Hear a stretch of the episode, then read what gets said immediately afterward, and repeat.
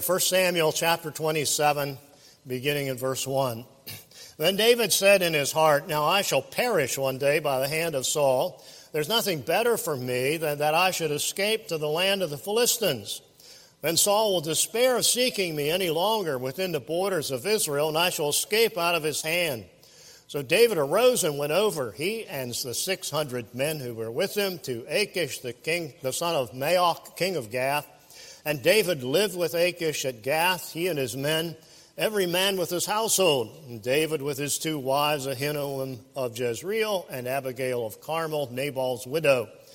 And when it was told Saul that David had fled to Gath, he no longer sought him. And David said to Achish, If I found favor in your eyes, let a place be given me in one of the country towns, that I may dwell there. For why should your servant dwell in the royal city with you? So that day Achish gave him Ziklag.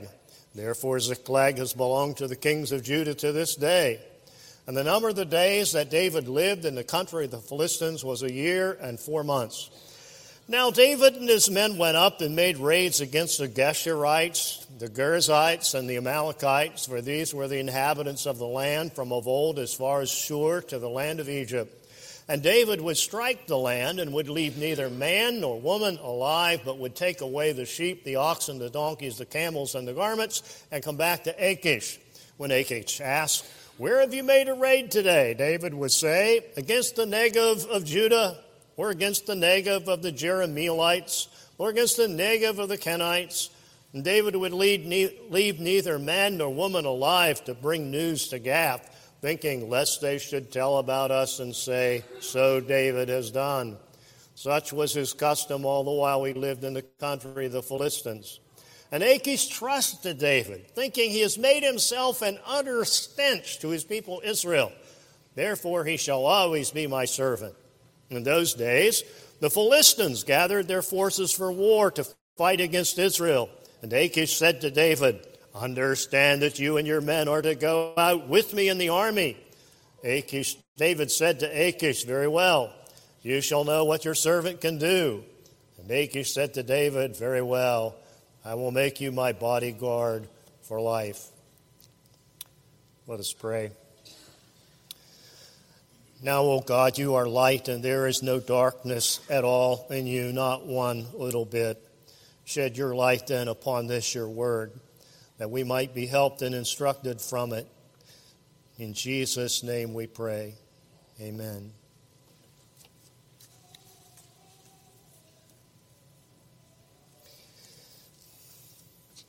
Time was when we used to crank homemade ice cream. We had a six quart ice cream freezer, and you, you uh, put it together and so on. You start cranking it down in the basement of our home.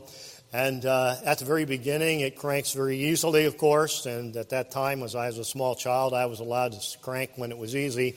But it only took 10 or 15 minutes, and it became quite hard and difficult because that paddle in the canister, uh, the, the, the solution was beginning to freeze up. And so it got thicker and so on. It was harder to crank. And so my brothers would crank it all the more. In fact, they even bent the handle, uh, trying to get it as tight as it could be. Well, that's sort of like the situation with God's people. Uh, not ice cream that turns thicker, but, but trouble can get thicker. It can get more difficult. And in these chapters in 1 Samuel, we've just come, we, uh, come through from about 1 Samuel 18 on. You notice that there are about nine chapters in which David is trying to evade the spear and the clutches of Saul, and there's no let up. And then you get down to chapter 27 to 29, and in these chapters, it seems that trouble turns thicker. It gets more difficult. It's uh, what we might do a double comparative. It gets more complicated, or uh, and and that's what you see here. Now, sometimes you'll hear, you know, that the Old Testament is all about Jesus. Well, it's not. The Old Testament's not all about Jesus. Some of it's about the troubles God people have and how he enables them to endure them and so on. There's that aspect too, and that's sort of what you see here. So I want us to consider this section of David's experience of when trouble turns thicker. What do we discover when trouble turns thicker? Well, first, some pressures may erode vibrant faith. That's chapter 27. Some pressures may erode vibrant faith. Now, you have to step back with me from uh, chapter 27 into chapter 26. And here's uh, King Saul. He's out searching for David, trying to find him, and he's in his camp with uh, Abner, his uh, captain, and so on. And they're at the center of the camp, but the Lord's called a deep, caused a deep sleep to fall upon Saul and his whole encampment. And David and Abishai, his cohort, come into the camp, and they're standing over Saul. And Abishai is just all a titter. And he's saying, David, let me go, let me go, let me, let me strike him just once and only take one blow. And Saul will be eliminated and all, this, all the problems will be over. And he says, No. David said uh, in chapter 26, verse 10, As the Lord lives, the Lord will strike him, or his day will come to die, or he will go down into battle and perish. You don't touch the Lord's anointed, is David's point. Uh, but one of the options is uh, Saul may go down into battle and perish. The, the word is really be swept away. Now, that was David's faith, and that was good. But you get to chapter 27, verse 1. David said in his heart, Now I shall perish one day from the hand of Saul. It's the same verb, it means be swept away. One day I'll be swept away by the hand of Saul. Also, the Lord's going to take care, Abishai, of, of Saul. And there, there is options and so on that, that he may use. And, and he may go down into battle and be swept away. But then all of a sudden now, it's wearing on David. And he says, I'm going to be swept away one day by the hand of Saul. There's a fainting fit of faith here. Some pressures may erode vibrant faith. Um, now, interesting thing about 1 Samuel 27 is that it's a godless chapter. By that I mean, God's not mentioned. Yahweh's not referred to. The Lord is not mentioned at all. It just tells you what David did and was doing, but there's no mention. So, so we don't know in one way. In one way, you can't say, ah, that's what the Lord thought of that. No, no, it doesn't say. You have to kind of divine from the way it's told. How we're to look at David's situation here. Now, you realize he's gone over to Achish and Gath, so he's down in Philistia. Uh, and um, he tried this once before, it didn't work so well, but now he has 600 men. So Achish is glad to get these mercenaries and so on. And, and, he gets, and he gets a country town, Ziklag, and so on. So here he is working for Achish, the Philistines, and so on. And um, the, the interesting thing is that David's scheme works. He gets immediate relief. Saul no longer looked for him, he gave it up. So David can sleep through the night now. There was, it, maybe David was wrong to do what he did, but it worked. It was successful, and so on. But as you look at it, there's a scheme of duplicity and brutality and shame connected. Well, you might say he was exercising duplicity on Achish and he's a Philistine, so that doesn't matter. But yeah, but there, there's more here. Uh, you see, when David would go out on raids, he, uh, he would go out against the enemies of his own people, Judah, tribes that were opposed to Judah. But when he came back and reported to Achish, and Achish said, Where'd you go today? He would say, Oh, I went against uh, he, he, would talk about the Negev of Judah or, or so, as if he were attacking his own people. Now, in order for this to work, David felt he had to eliminate everyone that he attacked. Uh, because you can't have someone going back and squ- escaping and squirreling on you to Achish that well, this is really who, J- who David was attacking. He was really attacking uh, the enemies of his own people rather than some of his own people or their associated tribes. So, so David eliminated everybody. This was even probably against the, the normal rules of raid warfare and so on. Brutal in order to keep up his duplicity.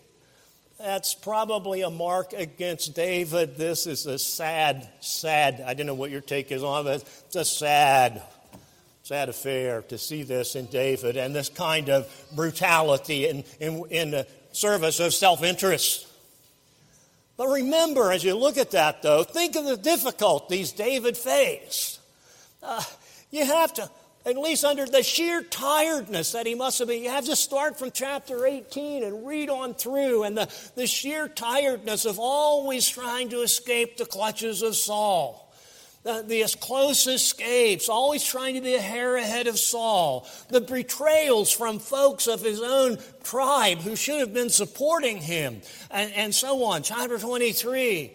He's responsible for 600 men, some of them just plain thugs, and, his, and their respective families, and, and so on. Never able to sleep soundly at night, having to be ready to be up and moving and making a break to get out of harm's way, hated and hunted and haunted and hounded. And after a while, it can work on you. Some pressures may erode vibrant faith. And you begin to say, I'll one day be swept away by the hand of Saul. And sometimes you're not always. You see, David couldn't sit in his recliner and calmly look back and read the record of chapters 18 through 26 and see how Yahweh had again and again delivered him and so on. When you're in the thick of it, you don't always aren't always able to say, see that. Uh, it has an unseen effect. John Bradley was one of the men in uh, World War II who was in that famous photograph of the, the uh, Marines and so on who were raising the flag on Iwo Jima. And uh, he, uh, he was uh, uh, actually in the Navy, I think a Navy medic, but he was working and, and, and working out and serving among the Marines there. you can imagine the horrors that, as a medic, he saw and had to deal with in, in that combat zone. Um, he came back from World War II and uh, just basically went on with life. Didn't talk much about it uh, married uh, Elizabeth Van Gorp on their first date. He maybe talked about seven or eight minutes about his experiences at Iwo Jima and elsewhere in the Pacific and so on.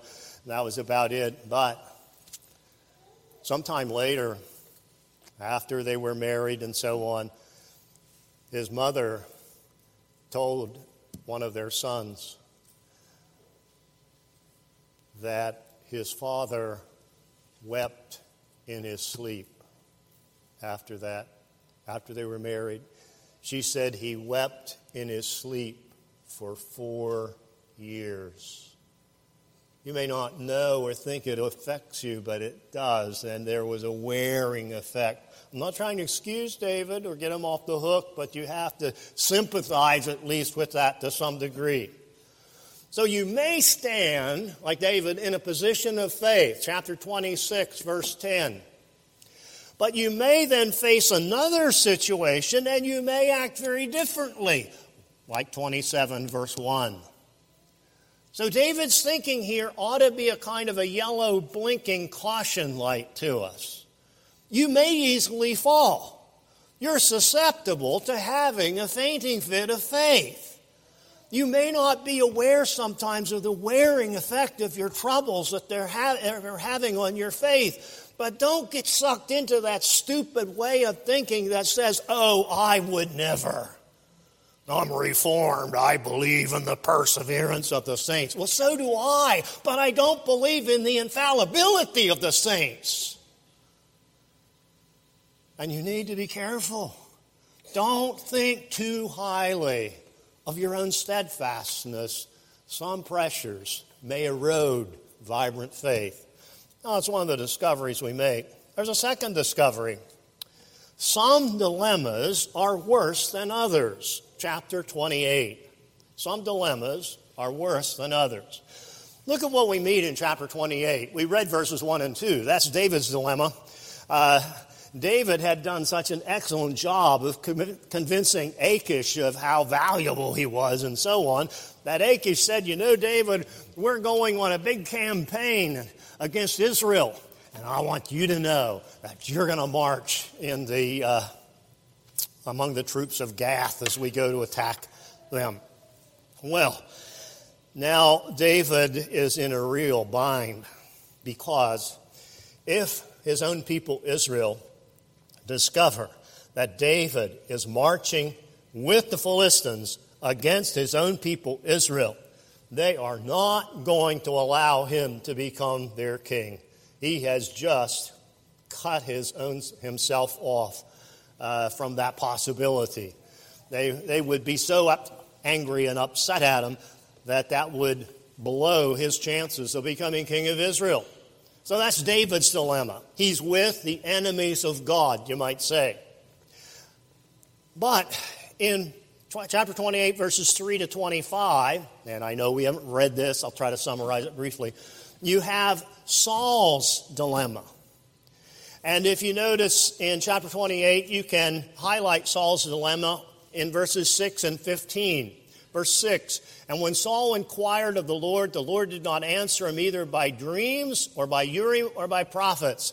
Now, this is uh, the night before the big attack.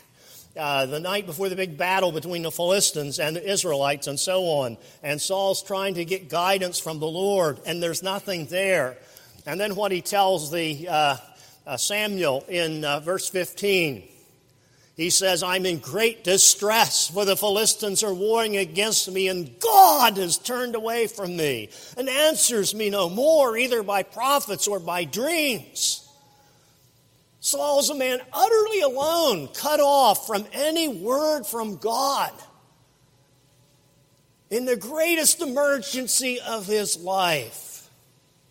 Now, this is when, of course, uh, because he was uh, couldn't get any answer from the Lord, he told his associates to search out a medium.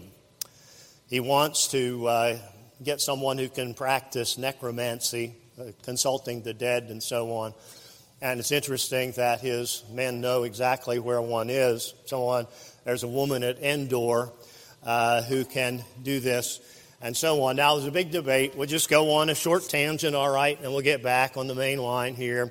But everybody wonders about this whole thing about consulting the dead through this medium and so on.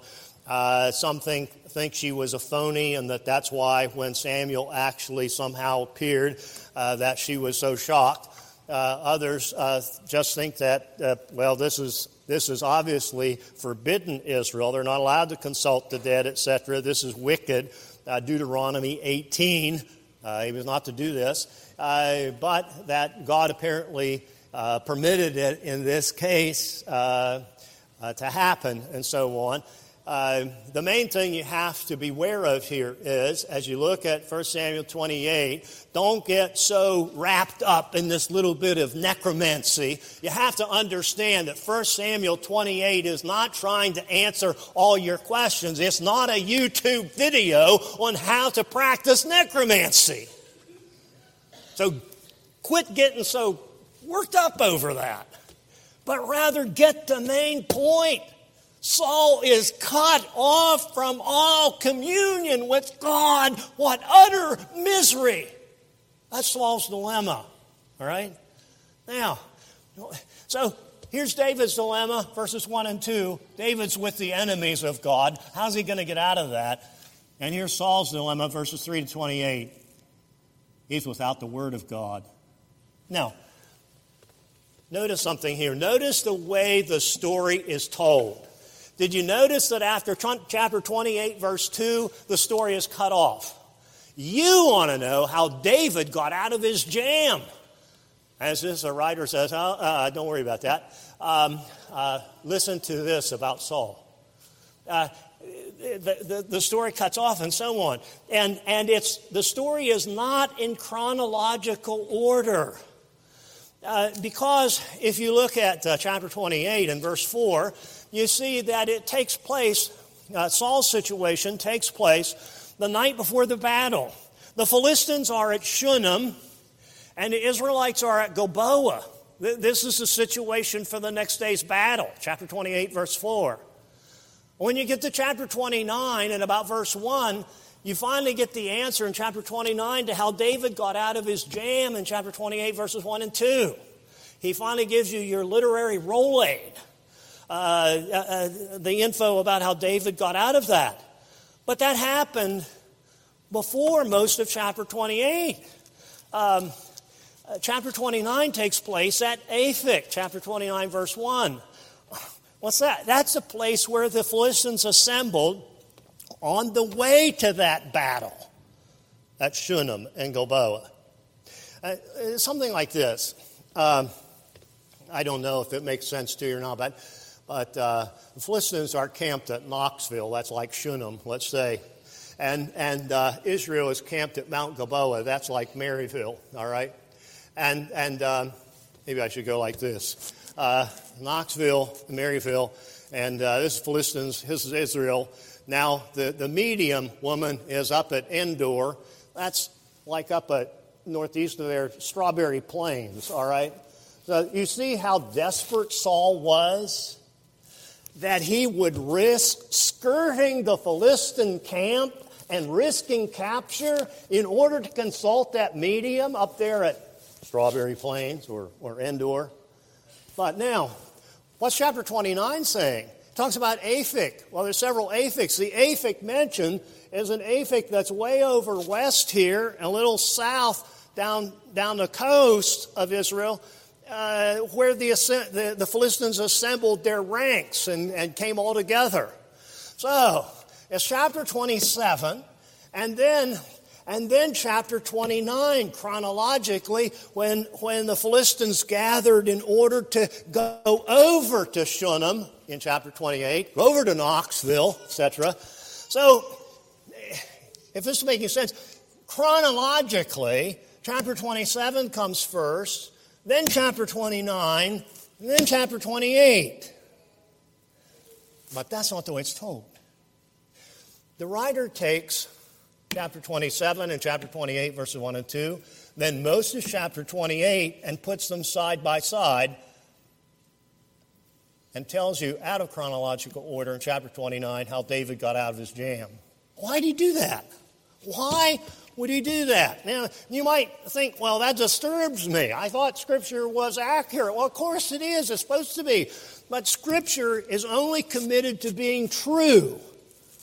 It doesn't have to tell you the truth chronologically. It can, it can play with that.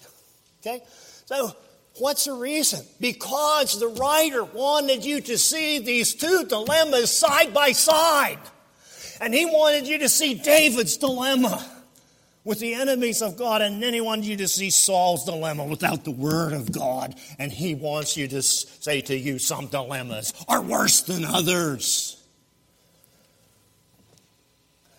That's why he wanted to warn you. You see, there's something worse, he's saying, than being caught among the Philistines, namely being cut off from all communion with God. What if that is your trouble? You know? Do you remember what Jesus said in John 5 14? You remember that man who was 38 years with paralysis at the pool. Jesus healed him, and then he found him later and he said, Don't go on sinning lest something worse happens to you. Is there something worse than 38 years of helpless paralysis? Apparently so. What should this give? It ought to cause us to have a holy fear. But it also ought to be a great solace to some of us as well, shouldn't it? In what way? Well, to realize what a boon it is if in the face of all your David like losses and all your pressures and all your disappointments and all your emergencies, if you still have access by the, by the blood of Jesus to the smiling face of your Father, think of what you still have. But some dilemmas are worse than others. Well, then, there's a third discovery, and that's in chapter 29 some deliverances are very quiet. Chapter 29, I have to try to summarize this for you. Well, this is back at Aphek. This is when the Philistines gather all their forces together. And uh, some of the Philistine brass, some of, from the other cities besides Gath, where Achish is from, get a little upset as they see the troops coming by. And they see David and his contingent of Hebrew men marching with the troops of Gath. And they say, Achish, what are, what are these what are these fellows doing here, these Hebrews? And, oh, this is David. You know, he, he has been solid. I have all the confidence in the world. They say, nope, can't go. We won't have it. Don't you remember Achish? He was the theme of the pop song on the top of the charts on WISR FM. Know, well, well, when Saul has slain his thousands and David his ten thousand, yeah, yeah, yeah, and so on. Well, that's the guy. We can't risk it. We can't let him go with us. If he would betray us, we would be up the creek. No, you tell him to go back to Ziklag. Well, Achish has to smooth this over. And of course, David has to keep up a show of, of acute indignation over not being allowed to go. But actually, he leaves in relief, and that's how David is relieved from, from having to go fight against his own people, how good God was to him. Now, this deliverance, I want you to notice a couple of things. For one thing, notice the servants God uses in this. Uh, it was the Philistines that delivered David. It's not the first time God used the Philistines. Philistines are always around there. They just as well be good for something, and the Lord used them to deliver David in this case. Um, it was the Philistine brass that would not allow Achish to take uh, David and his men with them to the battle. Uh, God uses he uses unusual characters to work his deliverances. Sometimes he uses even Philistines because God, you know, is very creative. And there's no one he can't use. At the time when Theodore Roosevelt was police commissioner in New York City, uh, about 1899 or so, and there was some fellow coming over from Germany by the name of Ahlwardt, and uh, he was an anti Semitic rabble rouser. And the Jewish population in New York didn't want uh, Teddy Roosevelt to allow him to come. Well, he can't ban a guy from coming to your city and so on.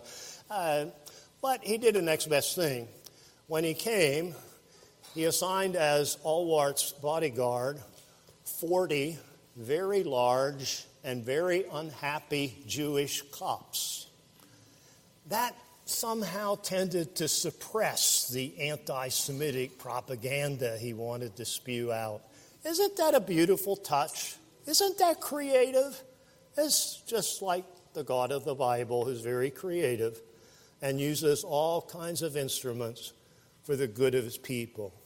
But the thing I want you to really notice about this deliverance here in chapter 29 is the style that God shows. There's a, we mentioned this a bit in Sunday school. There's a certain hiddenness about his work here. There's a certain indirectness. There's a certain quietness about it. Uh, in chapter 29, you see no mention of God except in Achish, uh, uh, uh, refers to him a couple of times. But, but the writer in chapter 29 didn't say, now God did this. He doesn't say, now the Lord worked. No, there, there's no indication. He, It just works for David's deliverance. It's, it's as if this just goes along and just seems to happen. Very indirect. But that's okay because the Holy Spirit expects sharp Bible readers to get the point. he expects you to see, ah, look how the Lord worked there very quietly and normally, seemingly. Isn't that wonderful? And that's the beauty of God's ways, isn't it? The subtleness and the indirectness.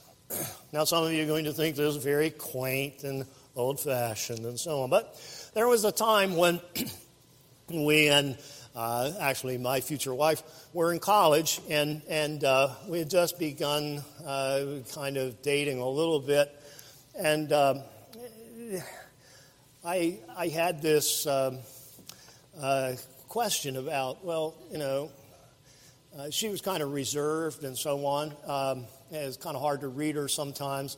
And, and uh, I was a little bit hesitant. I kind of kind of wanted to hold hands, you know, but I didn't want to. I didn't want to scare her. I didn't want to run her off. I didn't want her to get the heebie-jeebies and so on. Um, and and and so you know you go through this kind of agony of uncertainty over this sort of thing. Uh, when when should do, should I try this or should I hold off? I, all that sort of thing. It, it's, it's a big big uh, deal.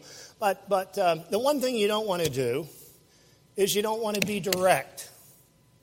You don't want to say to her, and, and, and I, I, had every hope because every time I asked her out, she said yes, you know, but I just couldn't, I just couldn't read her very well. So the one thing you don't want to do is to say, look, we need to sit down and discuss about this relationship and maybe decide about when we should hold hands. That'd be ridiculous. Why would that be dumb? You don't do that. Now, for one thing, it, it cuts out all the, all the fascination and, and, and so on of, of uh, all that uncertainty, which, which uh, even though uh, it's a little bit of anguish, uh, you enjoy. Uh, so, what happens? Well, you just keep on going.